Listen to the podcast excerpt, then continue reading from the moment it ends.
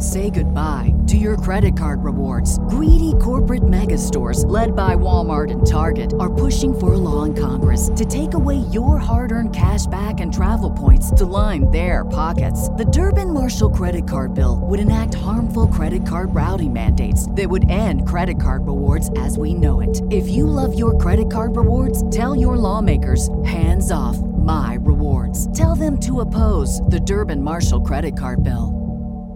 What's the easiest choice you can make? Window instead of middle seat? Picking a vendor who sends a great gift basket? Outsourcing business tasks you hate? What about selling with Shopify? Whether you're selling a little or a lot, Shopify helps you do your thing, however you cha-ching. Shopify is the global commerce platform that helps you sell at every stage of your business. From the launch your online shop stage to the first real-life store stage, all the way to the did we just hit a million orders stage? Shopify's there to help you grow. Whether you're selling scented soap or offering outdoor outfits, Shopify helps you sell. Wherever and whatever you're selling, Shopify's got you covered. Sign up for a one dollar per month trial period at shopify.com slash try. Go to shopify.com slash try now to grow your business, no matter what stage you're in. Shopify.com slash try. Hey, it's Monique. Welcome back to the podcast, or welcome if this is your first time listening. This is the Brown Vegan Podcast, episode two hundred four. And with this show, I love to present veganism from a practical perspective to help everyday people go vegan in a way that feels good to them. I also love to share overall wellness topics like mental health and personal finance and vegan entrepreneurship, because this is just life. This is truly a lifestyle. It's so much more than food. Be sure to come hang out with me on YouTube and Instagram. Instagram. I'm Brown Vegan on both of those platforms. So yes, I hope you're having an amazing day. I am feeling so relaxed, so well rested. I've been sleeping good, like going to bed at like nine o'clock. It's so funny because at six o'clock, it feels like it's nine o'clock. So I've been going to bed a lot earlier, getting up earlier, and it just feels really good because I feel so rested. So anywho, I'm back with another conversation for you. I have Latasha Thomas. She's back on the show. She was on episode one hundred seventy-one. And during that conversation, we talked about her buying a house as a single woman, paying off debt, saving money. Really good conversation. So I had to have her come back on to talk about estate planning, some of the myths about estate planning, because a lot of times people think you have to have a lot of money in order to have an estate plan, but truly all of us need one. We also chat about how to navigate the uncomfortable conversations as far as, you know, talking about death and setting expectations with your family and letting them know what to what you want. And not only that, but like how to plan things financially. So really good conversation, especially when she talks about paying off her mortgage early and just having sinking funds to do renovations to her house. So yeah. You can get the show notes for this episode at brown vegan dot com. Also, be sure to go hang out with Latasha. I think she's on a social media break because when I went to look for her, she wasn't there. You can go read her blog and work with her at latasha n thomas dot com. So yes, without further ado, let's go ahead and jump right into the conversation. First of all, I'm so glad to have you back on the show. Earlier this year when we had a such a good conversation, I got so much amazing feedback. I'm sure that your audience had good feedback as well as with our podcast. And I told you as soon as we got off the phone back then that we have to get back on the phone by the end of the year and just chop it up about estate planning and savings and all of that good stuff. So thank you so much, Latasha, for being back on the show. Yes, thank you for having me back. Yes. How are you feeling these days? How are you doing? I know that at the time of this recording, we're at the end, towards the end of October. Mm-hmm. So how are you feeling? Doing okay. This year has gone by really, well, it's not finished. It's, it's just been passing by rather quickly. So on the finance front, I had started off the year. I had done several virtual speaking engagements on my journey, everything from debt payoff to some other things related to finances. I was also running my financial accountability groups, which are on hold right now just because, you know, life. But as far as everything else, it's just been, I, I've, I've been able to get outside more. My social life has kicked back in the gear, thankfully. And I think for most of us, we've been isolated or not as social as we were before COVID. So I'm glad to be getting back out in the streets, as the young folks would say. Yes. But the crazy thing is, I'm thankful for that, but everything is so expensive that it makes you want to just stay in the house, because when you walk out the door, that's two hundred dollars, I feel like, these days. So what are your thoughts as far as the recession? Do you think we're in a recession? What are your thoughts? Yeah, I think a couple months ago, people, if you follow a lot of the financial influencers, you know, the, I guess, definition, I actually don't know the true definition. There's different ones, but I think it was something like two quarters, which is like six months of negative or a certain, it's like slow G D P growth, that's gross domestic product, for an economy. But some people look at other factors, like you can look at the price of gas or look at the price of what it costs now to borrow money, like mortgages. If you're looking for a house now at this time of the year, it's way yes. different than it was this time last year. So a lot of people in twenty twenty-one into twenty twenty-two refinance because the interest rates dropped on mortgages, and now we're seeing them go back up. Mm-hmm. And, you know, gas for a while, actually, where I was living, it was falling, and then I'm seeing it creep back up again. We yes. never fell back below, you know, three, $3 a gallon in the D C, Maryland, Virginia area. I know California was up in like, I think seven dollars at the height. So it's expensive because it's California, of course. But things like that. I was at the grocery store the other night and had what I thought was a little bit in the in the cart, and it was like one hundred forty-eight dollars, something like that. Mm-hmm. I believe it is. It's wild. It's wild. Yeah. Yeah. So a lot of people, you know, question is like, well, what can I do to prepare, whether I'm I think that I'm in or think that we're in a recession or not, or we're going to have one come soon. I would say the two things is to make sure you're in a good position or better position when it comes to debt.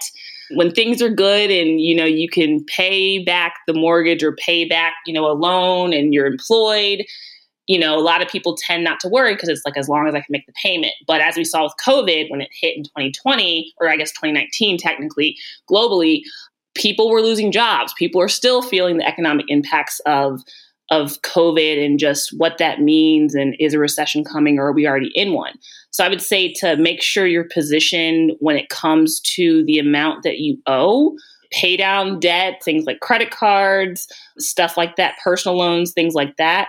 Student loans is a whole other conversation, probably a whole other episode. Do you want to? Do you want to dive into student loans? We didn't even talk about that before. We, do you want to? A yeah, little bit. A second. So the second thing I would say is for an emergency fund. So pay off as much debt as you can, and then having an emergency fund, because who saw COVID coming? Or, you know, we can't predict when recessions come. There's predictions and, and guesses, but we don't know for sure. So, getting back to student loans, mm-hmm. so the last, I'd say, couple months, I mean, it's been a longer conversation, but you've really seen some traction the last couple of months on, you know, student loan forgiveness. I know that the latest I've heard, and and I am not an attorney, but, you know, this is all tied up in, in, in stuff related to the law. The latest I have heard is that some states have sued the federal government. And again, this is for federal loan forgiveness. Private loans are not in this conversation. So if you have private loans, they're not eligible. Be forgiven. For yeah. And I know a lot of those people are kicking themselves that they have private loans. Yeah. Yeah. So a lot of, I mean, it depends. So some people, they, I guess, refinance is the term, and it's certain, I can't remember which student loans, but it's certain student loans that are eligible. There's, there's always, you know, caveats. So a couple weeks ago, you saw like, you know, Biden administration was saying, you know, we're revamping student loan forgiveness, and these are the consequences. This is how it's going to help, blah, blah, blah, all of that. And then the most recent we've seen is that some states were like, no, we're going to sue you. And there's various reasons, but some of the things I've been seeing is that there is a tax implication for student loan forgiveness. And so I, I believe it's the state taxes. So they're like, well, we want our money back.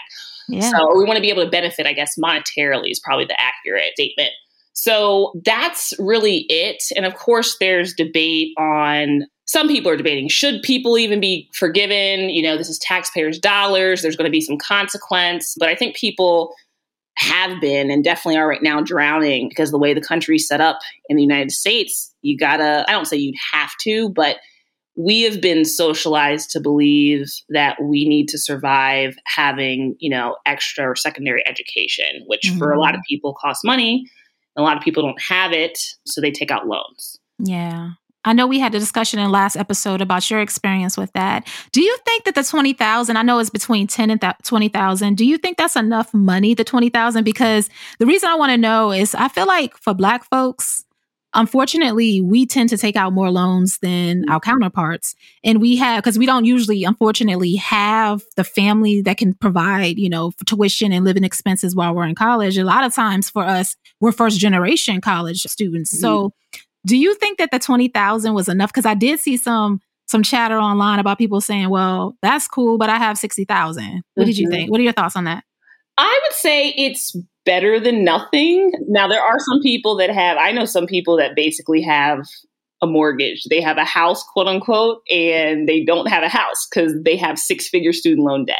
Mm-hmm. So if you're dealing with, you know, one hundred thousand dollars, one hundred fifty thousand dollars, two hundred thousand dollars, then maybe you're like, eh. But if you have, you know, closer to that twenty where it is sixty K or it's forty or thirty, I mean, it. That I think that is something. So I guess it depends. Some people believe like you just need to cancel all of it. You know, I don't think that's realistic though. What do you think? I mean, yeah. I don't think it's realistic. I think that also that nothing's free. So no, so absolutely not. Yeah. Again, this is, these are taxpayers' dollars. And I say that because, you know, they're going to have, it's going to come out in the the balance sheet somewhere. Mm-hmm. So while it may be quote unquote forgiven on, on one end, there's going to have to be a makeup later down the road. That's what I think. But, you know, but I do know that a lot of people, again, like I stated before, they are drowning. And for some people, it's like the one thing financially that if they just didn't have these loans, they feel like they could, you know, they wouldn't just be getting by. They would be able to, you know, thrive financially. They'd have more disposable income because a lot of people have, like I said, they have basically a mortgage payment mm-hmm. with the amount of student loans they have to, or the payment they contribute to their balance every month. Mm-hmm. So true. So as the holiday season is approaching, I want to talk about Christmas and how not to overspend during the holiday season, because that's so easy to do. I feel myself, even when I have a plan and I go into it and I'm like, okay, I'm going to budget this amount. I get excited when I get in the store and I just get so jolly and want to get more things. So what are some tips that you can give us as far as, you know, keeping on track with our budget? The big tip is... and it's not too late because it's it's what right now it's end of October. Mm-hmm. Christmas is in a few weeks. So we probably have what, six, seven weeks until Christmas at the time this is being recorded. So sinking funds. So basically what a sinking fund is, is they're typically used in the personal financial world for a goal. So say you want to save for something like Christmas or save for a car, and say for Christmas, you want to Say you want to have by December, by the time it rolls around, you want to have twelve hundred dollars to spend on, you know, Christmas gifts. Now, it's too late now as far as what I'm about to say, but it just gives you the idea. So at the beginning of the year, what some people do, the very beginning of the year, they say, look, I'm going to put one hundred dollars in this sinking fund account for, you know, twelve times because there's twelve months. And by the time I get to December, I'll have twelve hundred dollars. Mm-hmm. And you do that with, it could be five hundred, it could be whatever amount. You just have a set goal and then you spread it across a specific amount of time. And now that we're a few weeks out, you could do it, you know, for, for that time. You'll just be contributing more depending on what that number is. So it kind of takes the burden off of like, using credit cards, which a lot of people do. They go into debt for Christmas. And if you have kids, you know, wanting to make sure that your kids have, you know, the magic that surrounds Christmas and all of that, a lot of people do go into debt. So I would say, you know, that's a big one. And then I think another one, and this is, it's hard, but depending on, you know, the culture of family and friends that are around you, not culture meaning like ethnicity, but just like the expectations put on by the holidays. Some people, mm-hmm. they're just gift givers and it's like a huge deal and they go all out.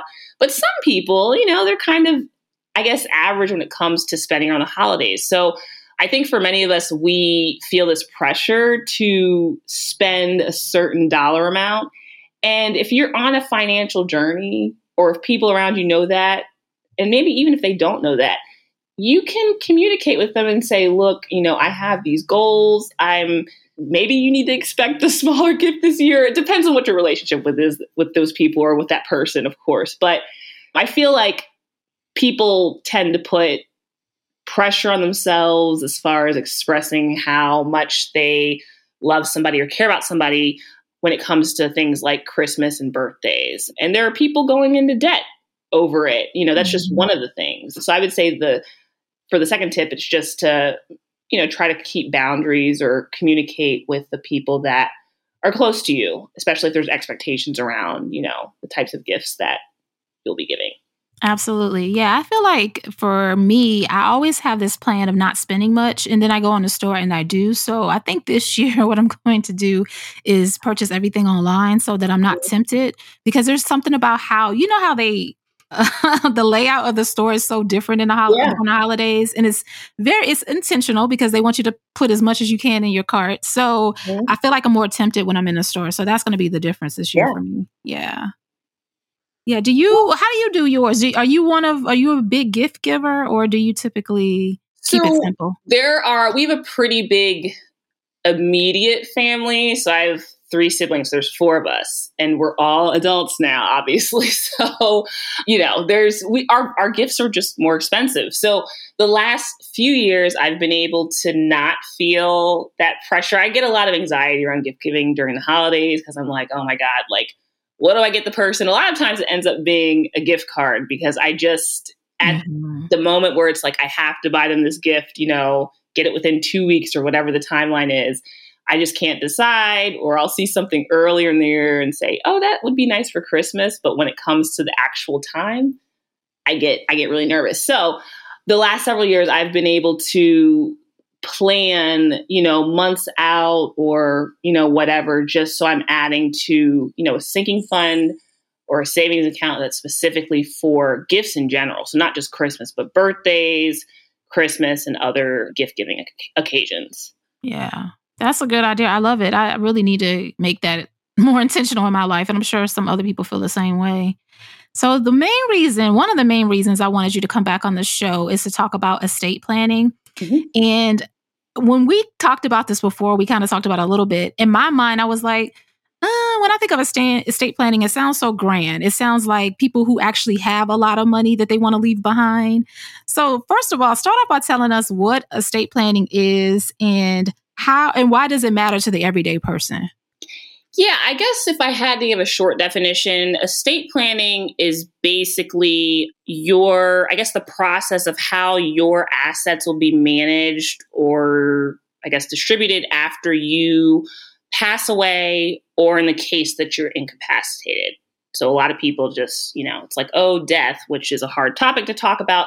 But it's not just death. If, you know, you're in a coma or something where you cannot make a decision because you're incoherent or whatever, it puts a plan in place that tells certain people how your assets are to be managed. Mm-hmm. Yeah. So uh- Like I said, like, how does that apply to the everyday person? Because I feel like when I think about it, I'm thinking of will. So mm-hmm. it's like basically your will and what your intentions are as far as burial and everything like that, right? Yeah. So there's a couple things. I guess we could start with the myths of estate planning. So one thing I hear you saying is uh, what a lot of people, or many people, I should say, believe. It's like, oh, it's estate planning, like estate. That means, you know, you're a celebrity or you're right. really wealthy. And it doesn't mean that. So the first myth is that you have to be rich or wealthy to plan for what will happen to your assets after you pass on. Because that's the one thing, that's the one obstacle people have to get over. I know people know that they'll die one day, but like, they don't actually think or want to think about it. So that's the first thing. So you don't have to be wealthy. Now, wills and trusts and estate planning in general does cost money, depending on how you do it and depending on how complicated your assets are, what you have or what you want to do, they can be costly upfront. But on the flip side, I would say, you know, even though you will pass on and you won't be here to see the aftermath of what happens to your assets, there will be people, likely family or close friends, that have to deal with all of that when you pass. Right. So pay attention to it in the beginning so that it doesn't have to go through probate. Yes. Because well, probate is expensive. Yes. And we can get to that in a second. Yeah. yeah. So the other thing, and this is really, it's it's probably beyond Black culture, but because, you know, I can speak to my experience. The other myth is that a lot of people in our community you'll run into, you know, just backing up. So you can die at any time. You can die, you know, when you're really, really young. You can die when you're older. What you'll find in our community is a lot of people tend to be superstitious. So they think, like, if I plan what'll happen after I die or what will happen to my assets after I pass away, that means that I'm bringing death to my front door. Yeah, it's like you're manifesting it. Yes. Yeah. Mm-hmm. So that's a big one. I was actually talking to a coworker about that last year because she really is into estate planning and trying to get, you know, our community more, or I guess well-versed on it. I was reading somewhere yesterday, this was a social media post, so I'm not sure of who the author of this statistic is, but I actually, I was talking to my mom today, I think it's actually higher. So the statistic is that it's, I think seventy percent of people who identify as Black or African-American don't have a will, or mm-hmm. I was estate planning. So that's the majority. When we're one hundred percent all gonna die. So yeah. The other myth is it's not just about the money aspect. And we can get into this in a little a little later, but it's about things like, who do you want to take care of your kids, you know, when you die, or if, if you die and, you know, they're younger, or if you're incapacitated, things like that, or power of attorney. Sometimes it's not even a death thing. If you're in another country and you have somebody who's the power of attorney, and that's, I guess, in short, a person who you give financial and medical power to in your absence, you could be on vacation in Italy and there needs to be like a closing done on a house or something so that you don't have to fly here, you know, or do it, you know, even virtually. You can have somebody go in your place. So that kicks in.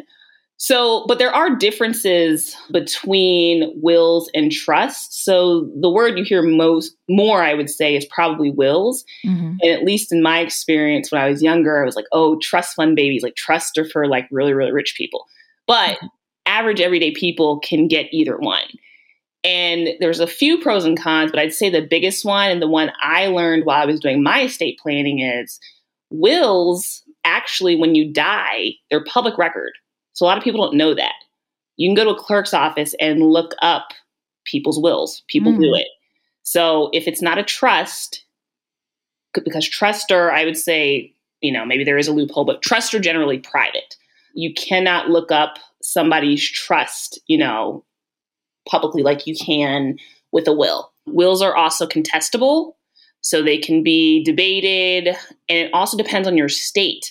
I was talking to a family member a few months back, and in certain states, not all. So for example, if you had a child and gave them up for adoption, releasing your parental rights, and this is like fifty, sixty years later, you're like eighty years old, you pass away, the child in certain states, they're biologically yours, but you signed your parental rights away. If you did not write them out of the will, not that you would need to do that, but it's just saying what can happen. That person can contest a will, say that, like, you know, the parent had other children and say they didn't know that this person existed. They can come and contest because they can say, if they can show that they are biologically this person's, you know, daughter, son, whoever, they can do that. And so whilst to some people it may not be a big deal, we know with family dynamics, there can be things that can be big deals. Absolutely. There's also things, as I was mentioning, with states. It's different by state.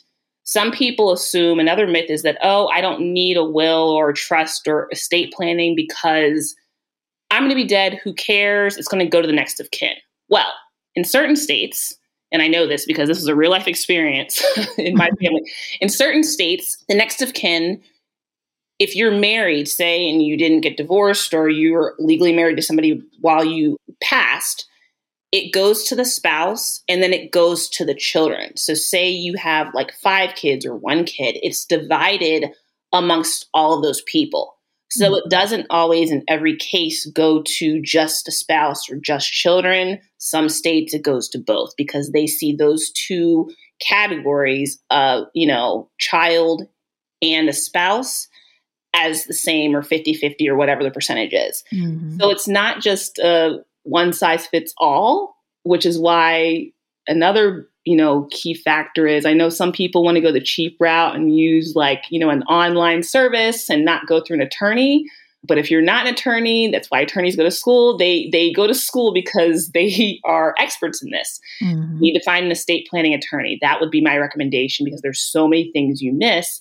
And if you do it on your own, wills or trust, they it could be that they don't hold up. And you won't know that because you'll be passed away. You're passed away. Absolutely. Right. Say goodbye to your credit card rewards. Greedy corporate mega stores, led by Walmart and Target, are pushing for a law in Congress to take away your hard-earned cash back and travel points to line their pockets. The Durbin-Marshall Credit Card Bill would enact harmful credit card routing mandates that would end credit card rewards as we know it. If you love your credit card rewards, tell your lawmakers, hands off my rewards. Tell them to oppose the Durbin-Marshall Credit Card Bill. Everybody in your crew identifies as either Big Mac Burger, McNuggets, or McCrispy Sandwich. But you're the Filet-O-Fish Sandwich all day.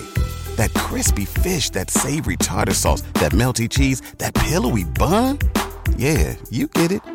Every time. And if you love the Filet-O-Fish, right now you can catch two of the classics you love for just six dollars. Limited time only. Price and participation may vary. Cannot be combined with any other offer. Single item at regular price. Ba-da-ba-ba-ba.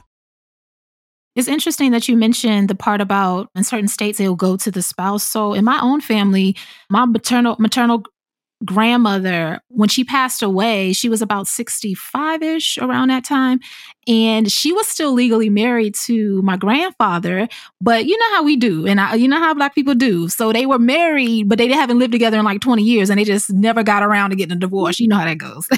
So what happened was when he when she passed, my mom and everybody was just like, it's going to go automatically to him. And he, they never had like a relationship, you know, for mm-hmm. twenty, twenty-five years. So it got really complicated at that point. So you're absolutely right as far as making sure that we have all of those things, you know, yeah. mapped out. And I, I think she did have some type of paperwork, but like you said, it wasn't by an attorney. So it didn't really hold up. So yeah, that's a, like a real life example of why that's so important. Yeah, that's the same thing that happened in my family is not the exact same thing, but the courts don't care if you didn't actually have a relationship. It's who you're legally bound to yes. when you passed away. So like you said, you could be legally married to a man or woman, not have seen them, not have lived with them for two decades. But at the time of death, whoever is legally bound to you gets the benefit. This actually happened, and I'll mention this too. I was talking, this was maybe two years ago, and I was in a conversation where this person, she'd gone through a divorce, and she, I guess, had got wind of the fact that, and she'd been divorced for years, but she hadn't changed her beneficiary in her retirement Latasha? account. Oh, no. Yeah. So, so a retirement account. Mm-hmm. So she has a daughter with the man that she was previously married to. And she did not die or anything. She's still with us, thank God. But she, I guess, was kind of panicking because she was like, oh, my God, I have to change this over. Because this is the other thing. Beneficiaries. So if you have like a bank account, an I R A account, thrift savings plan account for federal employees or a four oh one k, beneficiaries, when you go into those little accounts and sign in and put somebody's name and say, I want it split this way or this goes to my sister or my mom or whoever, that overrides the will and trust.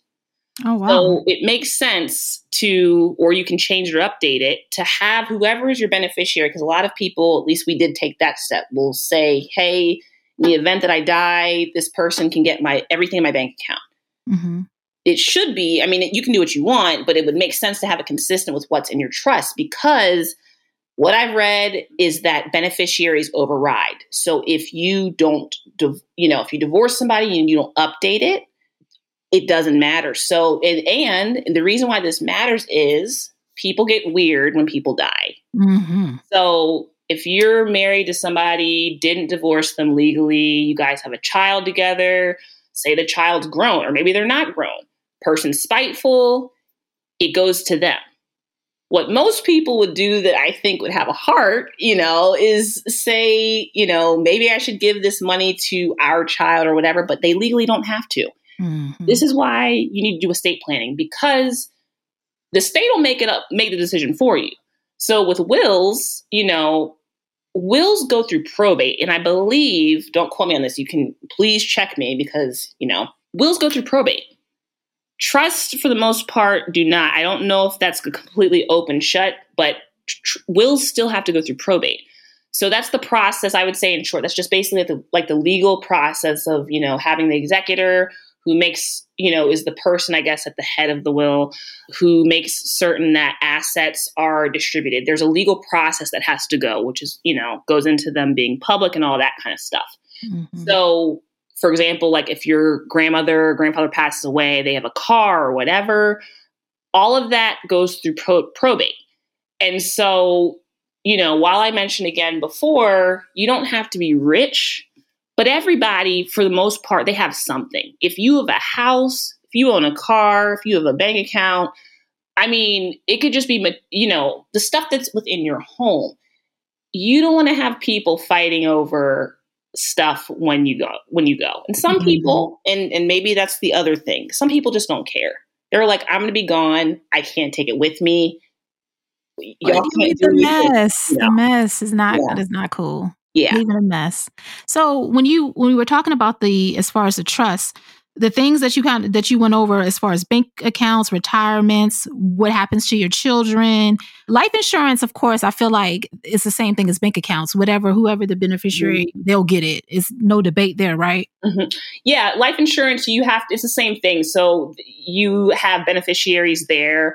And like I said, bank accounts, life insurance, all that kind of stuff. If you want it to be consistent with what's in your trust or will, you need to make sure that those names match. Mm-hmm. The other thing is this, it's not just the, the issue with divorce, like you were saying.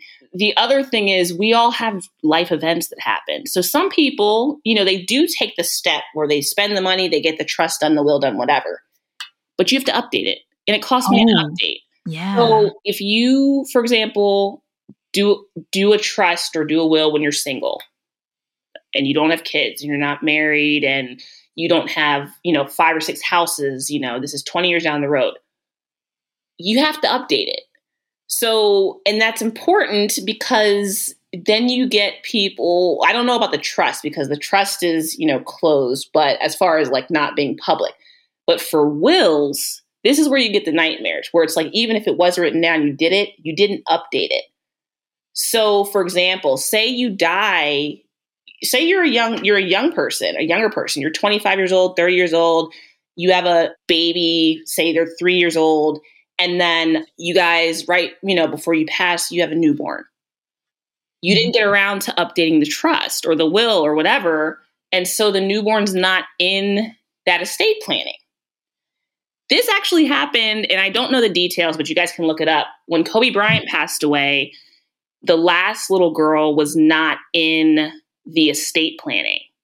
I think where they're at now, I think they worked it out. But to all of us, this was a shock. The man was in his early forties. He passes away.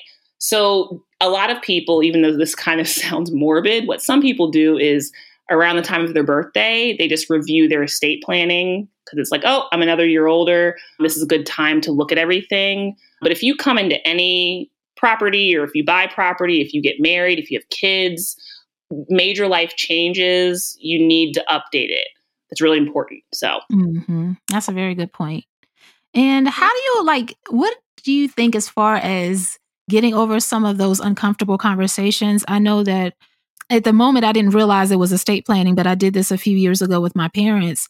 And I know it took them a while to actually wrap their minds around doing it. And then when we were having the conversation, my other, my younger sister was very, very uncomfortable. She didn't like that we were talking about this, but my mom was like, we're going to the attorney. We have to plan out things mm-hmm. and we need to know what you guys want. And of course they wanted to share their expectations as far as their final resting place and everything like that. So how do you suggest having those uncomfortable conversations, because it very much is uncomfortable. It's just kind of a choice. Okay, I'll tell you the, the reason why. There's two big reasons why I decided to go ahead and do my estate planning. The one was I use my platform to talk about, you know, finances, personal finance management, all that kind of stuff. So I was like, okay, well, I have to like walk the walk. Walk the walk, yeah.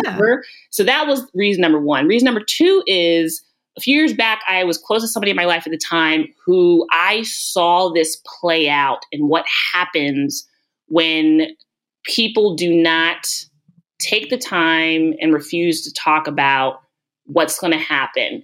And a lot of people are in denial. Like I said, like we're one hundred percent going to die, you know, mm-hmm. whether you want to talk about it or not. So you can either, some people believe that this is like the best gift you can give to your family, or it's the, one of the most selfless acts, because I've been on the other end with extended family who passed away and they didn't plan. And like I said, you can die at any time, but these were older people. So mm-hmm. they had more years behind them than in front of them. And they didn't plan. And it was a nightmare for the people that were left behind. And then that's when you get certain things, like you start finding out stuff and family secrets and all that kind of mm-hmm. stuff. But I think that it takes, some families are just, they just don't communicate or they don't talk about things. I think it takes one person at least, you know, to start the conversation. And that's why I said this time of the year, you know, holiday season's here to, you know, maybe not talk about it when you're opening gifts, you know, for Christmas. But, you know, we're all here just kind of throwing it out there and just try to find ways to talk about it. It's never actually re- a good time to talk about it. I mean, a lot of people, I do have friends or know people that have brought it up to like grandparents or parents, and they're like, I don't want to talk about that. Or, you know, you, you get the superstitious thing and all of that. But I would just say maybe even the first step is saying, look, I already did my estate planning. So maybe if you can show them like, this is what my process mm-hmm. is or was. And, and for older people, like, again, you can you can pass away at any time. But if you're younger and you're trying to talk to older relatives about it, they're like, wait a minute, like you're, you're talking about this and, and I have, you know, less years to live maybe, you know, than you do. Cause sometimes it, it could just, it could also be intimidation, just not knowing where to start beyond the superstition and thinking that you don't have enough money. They just don't know, you know, is this something I can do online? Which yeah, technically it is, but again, I wouldn't recommend that. Or, you know, trying to figure out who's a good attorney, who's not. And so you get that knowledge through talking to people. So I think the first step would just be doing your own estate planning and then sharing your experience there. When I did mine, I finished mine in May of this year. And so did it. And it was like, oh, you know, this is kind of weird because all this stuff is going to be like enacted after I pass away. But I started talking to like friends about it. And then they started asking me like how the process was. And that's kind of how I've started the conversation. This isn't something that I would talk about in depth. You know, this was like three or four years ago, just because, I don't know, I probably believed a lot of the the myths that I just mentioned. So I think mm-hmm. doing your own research, you know, and completing your own estate planning and then sharing your process is probably the easiest way, maybe not easiest, but helps helps start the conversation. Man, that is so smart. I love that so much. That's a really, really good idea. I love it. That's a great way to start it with it. Yeah. So I know we're, I know that on Instagram, you were talking a lot about your house sinking funds. Yeah. So is it to pay off your mortgage? Like, what is that? First of all, what are you, what's your goal? Why you started it? All of the good stuff that I know you're going to tell us yeah. about your house sinking fund. So yeah, take it away. Yeah. So the house sinking fund, and I actually need to get back on that. I, I took kind of like a hiatus because I was like, we're outside. So I was in Europe on vacation. I forgot to mention this. I went to Europe for like ten days. I was in Portugal. So that, of course, cost money. That was back in September. So that was great. But the house sinking fund was, you know, just this, the goal is fifteen thousand by the end of the year. Just being transparent, I probably will not make it, but I'm definitely, I have more money in it, obviously, when I start. Then you would have if you didn't plan, though. That's a great thing. Right. Yeah. Exactly. So there's a few things that I want to do. And so like, you know, renovations to like my kitchen, getting a new deck, stuff like that, that all costs money. And I don't want to, ideally, I don't want to go back into debt. And if I do go back into debt, you know, paying it off as quickly as possible. As a caveat, I still do use credit cards, but I really use them when I'm traveling. So, you know, just mm-hmm. because security and all that kind of stuff. But for big purchases like that, like if you need a new deck, you need a new garage door, you can plan for that. Don't wait until it breaks. That's a whole other thing. But you, you, that's what the sinking fund for me is for. So I'll be doing some, you know, things to the house. But as far as the mortgage, right now I have a goal of, I'll be thirty-six in about a month. So I have a goal to pay off this house by the time I turn forty. And I don't remember if I mentioned it in the last episode that I was on, but I refinanced my my mortgage back in twenty twenty-one when interest rates fell. And I'm like, mm-hmm. I'm not sure if we'll see these any again, again in our lifetime. Not in our lifetime, right? Right? And so a bunch of us rushed to refinance. And so that took off four hundred dollars of my monthly payment. Wow. So I, what I do now is I pay extra. So sometimes I pay as much as I was paying before, because that's what I was paying for the past, you know, several years before I refinanced. And then, you know, I just pay extra, even if it's fifty dollars or if it's four hundred dollars or three hundred dollars. Pay extra. And it really, when you pay extra, just as a note, check with your mortgage company to see if you can do this without penalty. So right. Sometimes there's, not for mine, but there can be a penalty for like early payoff, yeah. you know, of the loan. But if you pay extra, make sure you're paying the principal only. Mm-hmm. Some of the, like online, when I go and sign in to my mortgage website, it has an area where I can check and say, do I want to pay more for the principal? Because the principal is what brings the loan down directly. And you guys know about interest because a lot of us got caught up in the student loan mm-hmm. trap where yep. we were paying and paying and paying. And some people, it was like there was no dent being made. And I even know people where it, they even, it even ballooned. So they're now, because of interest, it's more than what they borrowed, because interest is basically the fee that the, I guess, lender, you know, charges for you borrowing their money. Mm-hmm. It's a price we have to pay. So that's what I've been doing there. And so hopefully, you know, ha- not having a mortgage, I know some people are like, well, if you do that, you don't get the tax benefit. But it's like, I also don't have to pay two thousand dollars a month or whatever my mortgage is every month to live somewhere. Mm-hmm. You're not even having a paid off house. Like a lot of people, the only people you hear saying that, to be frank, that I've heard are people that have never paid off a house. Okay. So, I was going to say, like last episode, you said personal finance is finance. Like that's yeah. personal. It's personal. And so yeah. you paying off a house, that's one less thing to worry about. That's freedom for you. Yeah. So yeah. Or, or if, a, if the people that had paid off houses, my parents' neighbors, my parents moved, but our old, old neighborhood, their neighbors' houses paid off, paid off, been paid off. So like, something like COVID hits, you lose your job. If you don't have a mortgage, that's a lot less to worry about, because that's most, that's the average person in America. If they own a home, that's their biggest expense. Mm-hmm. You don't have to pay that two thousand dollars, or I know some mortgages are way more than that.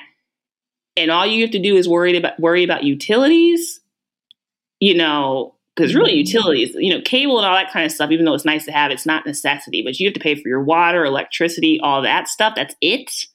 Yeah. yeah. People like to say that, but I'm like, it, when things happen and it hits the fan, you lose your job or something catastrophic happens that you didn't see coming. Emergency funds, of course, can help you, but if you don't have a mortgage, pff, yeah. So yeah, absolutely. So what are you looking forward to over for the next couple of years or so? What do you, I know you're probably looking forward to your deck and your renovated kitchen, yeah. but what else? It, just in life in general, you're going to be outside more. You're traveling. Yeah, it sounds like too. I need to get back into my art. I know we talked about it a little bit before. The yeah. thing about COVID is, you know, I did, I was out a lot, you know, before COVID, and I'm like, being isolated over these last, now it's going on a few years because we're going into twenty twenty-three. Like, what did I do? Like, we don't realize how many people, like, we missed and how much humans need to interact.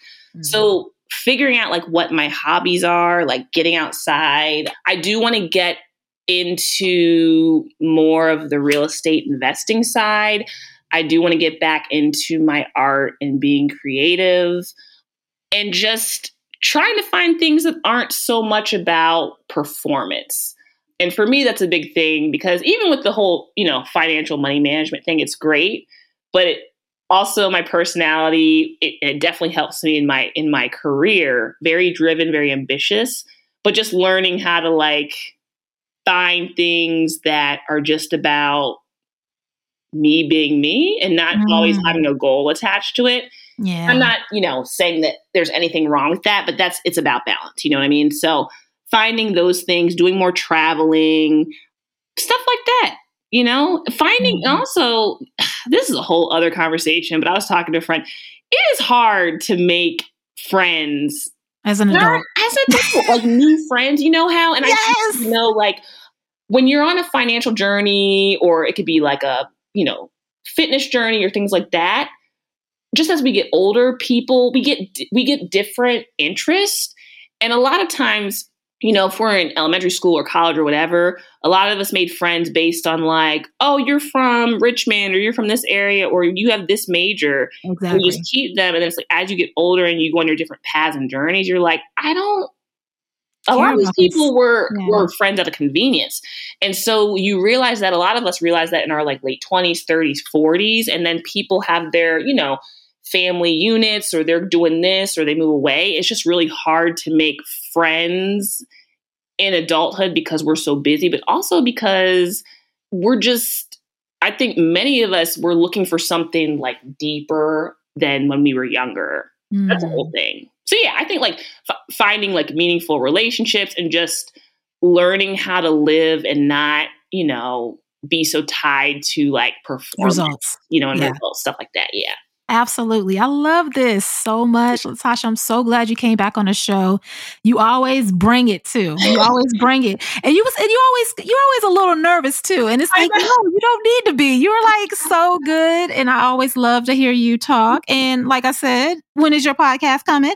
I know you were like, I need to get a podcast. I don't know. That's the other thing. Like I just feel like this is me. I get excited about things and it's like, I do them, I do them, I do them, and it's like, I get bored. And mm-hmm. when it comes to podcasts or even being an entrepreneur, like you gotta like do it whether or not you feel like it. So there's mm-hmm. a lot of stuff I've done in my life where I'm like, this is great. And then I stop because it's just like, I either just can't sustain this or it's just boring to me now, or I want to do something else. And that's a whole other conversation. But yeah, yeah. you don't want to be tied down to it. I get it. Right. I get it.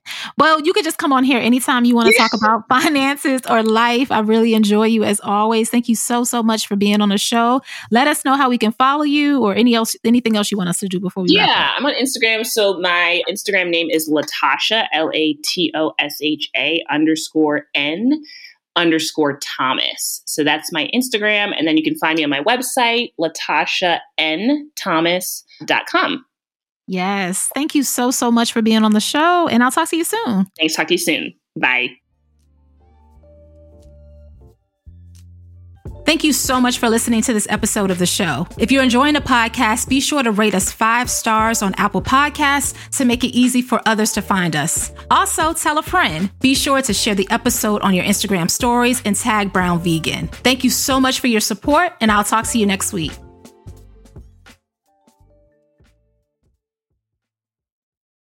Say goodbye to your credit card rewards. Greedy corporate mega stores, led by Walmart and Target, are pushing for a law in Congress to take away your hard-earned cash back and travel points to line their pockets. The Durbin-Marshall Credit Card Bill would enact harmful credit card routing mandates that would end credit card rewards as we know it. If you love your credit card rewards, tell your lawmakers, hands off my rewards. Tell them to oppose the Durbin-Marshall Credit Card Bill. Everybody in your crew identifies as either Big Mac Burger, McNuggets, or McCrispy Sandwich. But you're the Filet-O-Fish Sandwich all day. That crispy fish, that savory tartar sauce, that melty cheese, that pillowy bun. Yeah, you get it. Every time. And if you love the Filet-O-Fish, right now you can catch two of the classics you love for just six dollars. Limited time only. Price and participation may vary. Cannot be combined with any other offer. Single item at regular price. Ba-da-ba-ba-ba.